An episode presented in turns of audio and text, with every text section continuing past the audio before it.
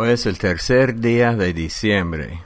Muy buenos días a todos, bienvenidos al DAB Español, diariamente en audio la Biblia, siempre en comunidad todos los días del año. Yo me llamo Roberto y esta semana estamos leyendo de la nueva Biblia de las Américas. Del Antiguo Testamento, Daniel capítulo 11, versículo 1 al 35. Seguimos eh, con la profecía de Daniel. Hay un concepto en, en el cristianismo, en la teología, que se llama los 400 años de silencio. Y hasta cierto punto es correcto porque hubo 400 años sin voz profética en Israel, por eso se llama de silencio. Pero no es que la Biblia no hable de estos. A, a través de Daniel vemos eventos que sucedieron en ese tiempo. En el primer año de Darío el Medo, yo mismo me levanté para serle fortalecedor y protector. Ahora yo te declararé la verdad. Se levantarán tres reyes más en Persia, y un cuarto rey obtendrá muchas más riquezas que todos ellos. Cuando éste se haya hecho fuerte con su riqueza, provocará a todo el imperio contra el reino de Grecia. Se levantará entonces un rey poderoso que gobernará con gran autoridad y hará lo que le plazca. Pero cuando se haya levantado, su reino será fragmentado y repartido hacia los cuatro vientos del cielo, no a sus descendientes ni según el poder que ejerció, pues su reino será arrancado y dado a otros fuera de ellos.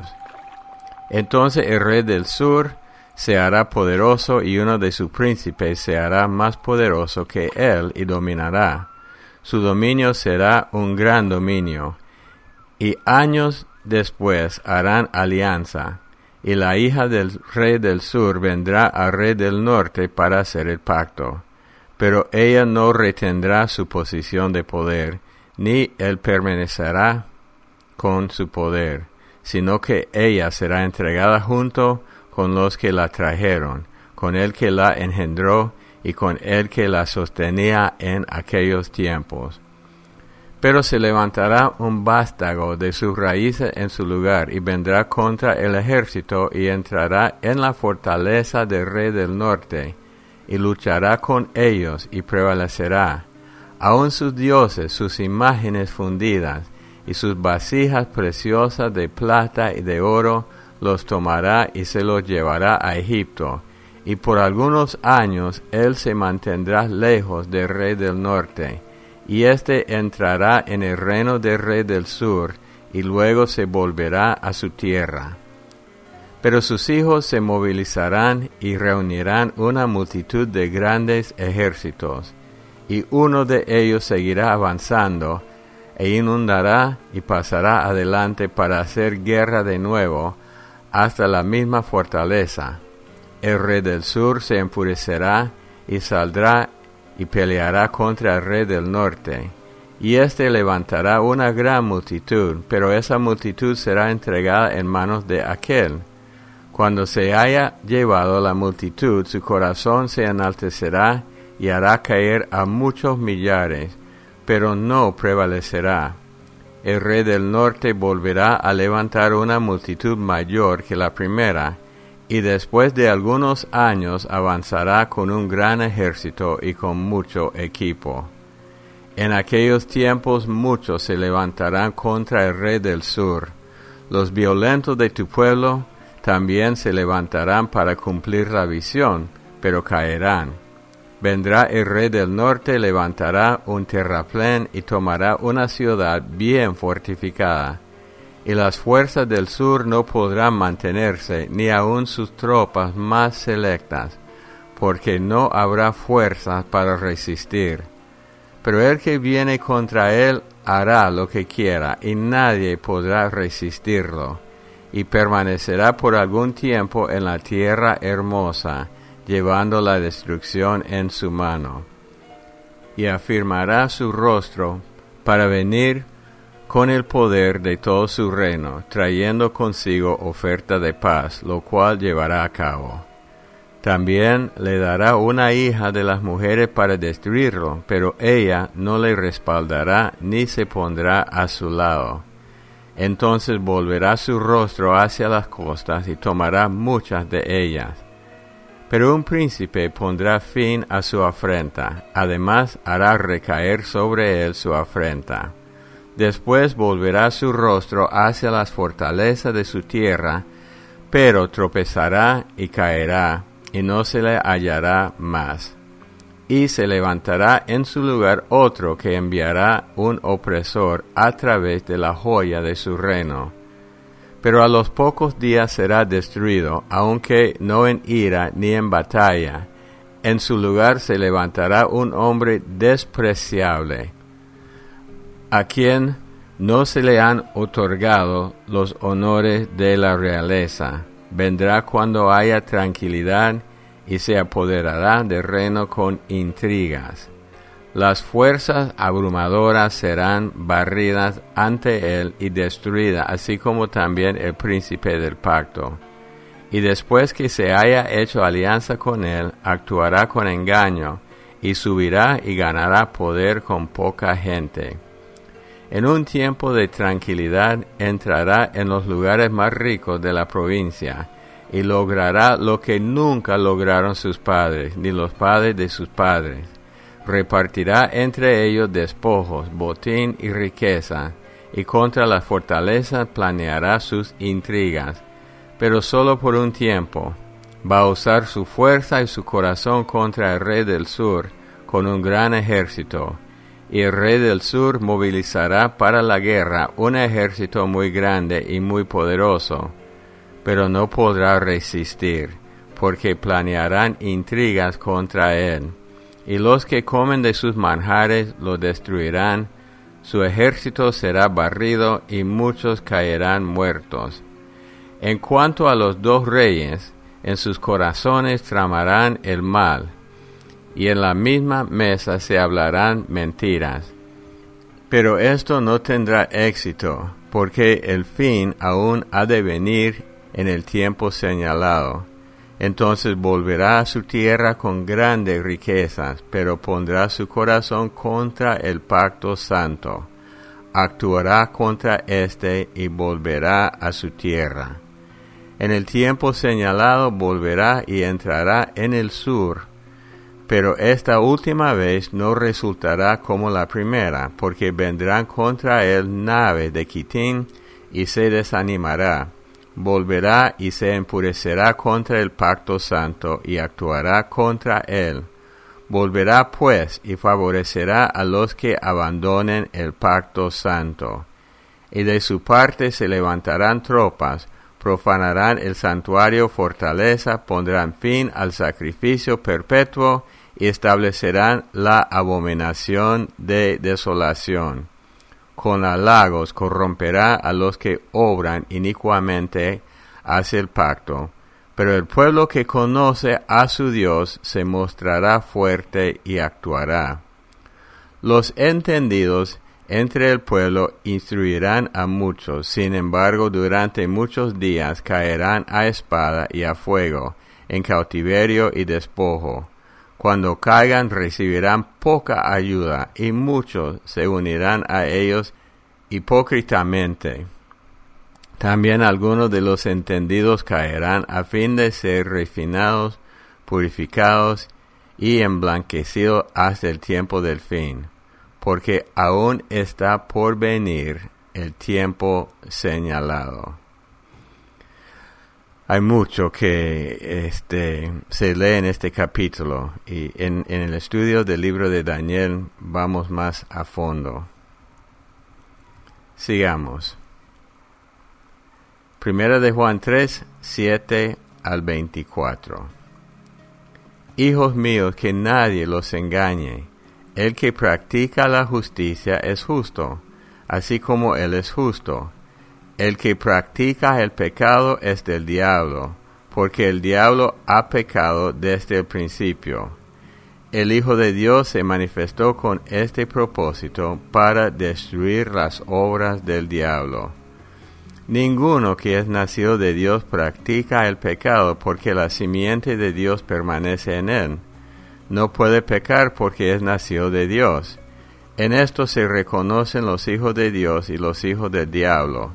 Todo aquel que no practica la justicia no es de Dios, tampoco aquel que no ama a su hermano.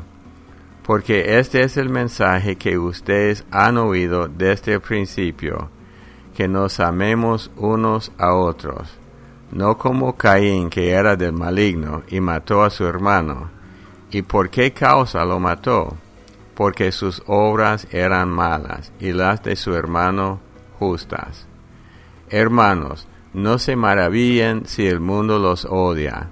Nosotros sabemos que hemos pasado de muerte a vida porque amamos a los hermanos. El que no ama permanece en muerte. Todo el que aborrece a su hermano es un asesino, y ustedes saben que ningún asesino tiene vida eterna permanente en él.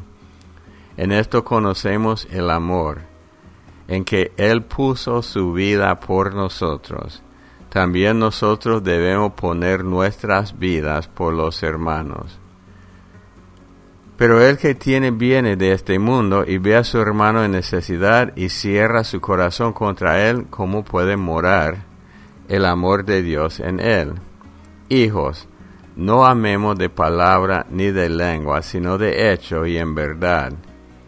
En esto sabremos que somos de la verdad y aseguraremos nuestros corazones delante de Él, en cualquier cosa en que nuestro corazón nos condene porque Dios es mayor que nuestro corazón y Él sabe todas las cosas.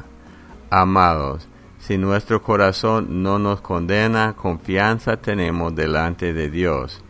Y todo lo que pidamos lo recibimos de Él porque guardamos sus mandamientos y hacemos las cosas que son agradables delante de Él.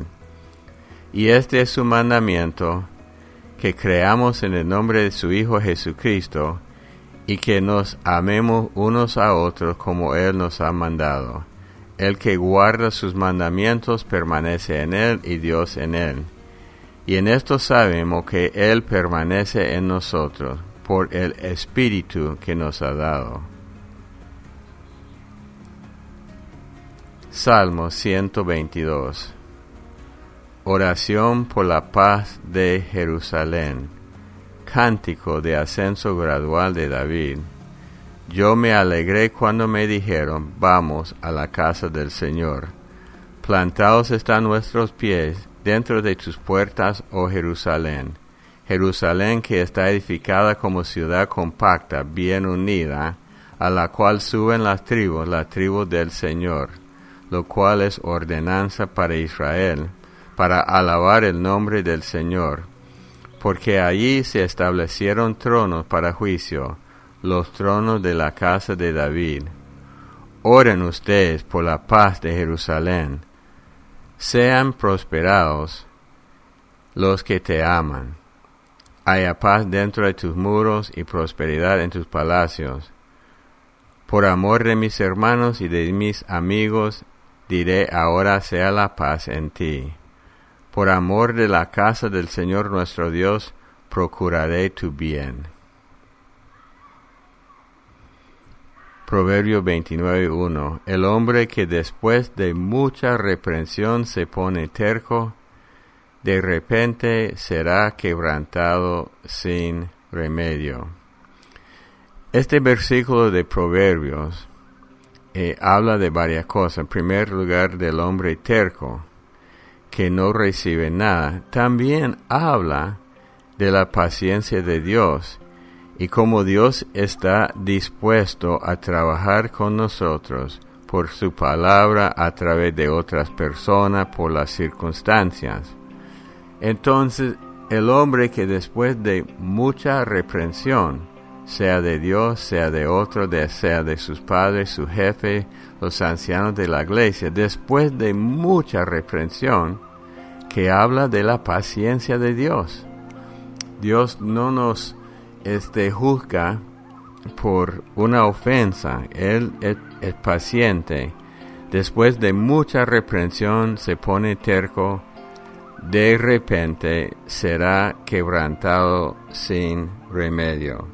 Esto vimos en Daniel capítulo 5 con el rey Belsasar que este, después de observar tanta cosa ya fue juzgado eh, repetidamente y esto va se, esto se ve en toda la vida.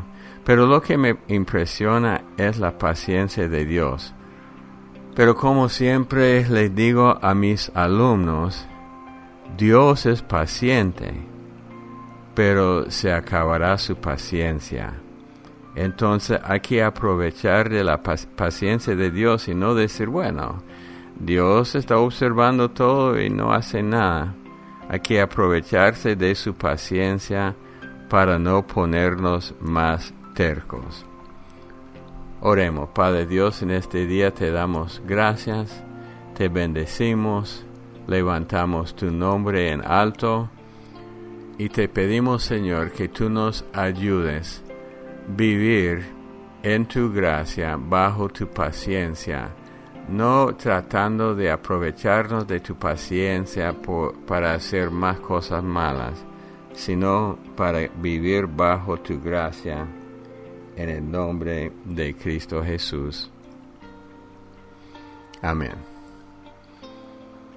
Bueno, siempre oyendo sus comentarios a través de WhatsApp, el número más 505-8177-3708, por cualquier lado del mundo o desde cualquier lado del mundo. En México, el número telefónico 55 41 70 75 22 y en Canadá, Puerto Rico, Estados Unidos, el número 877-212-1815. Los amamos mucho, que Dios os bendiga y hasta el día de mañana.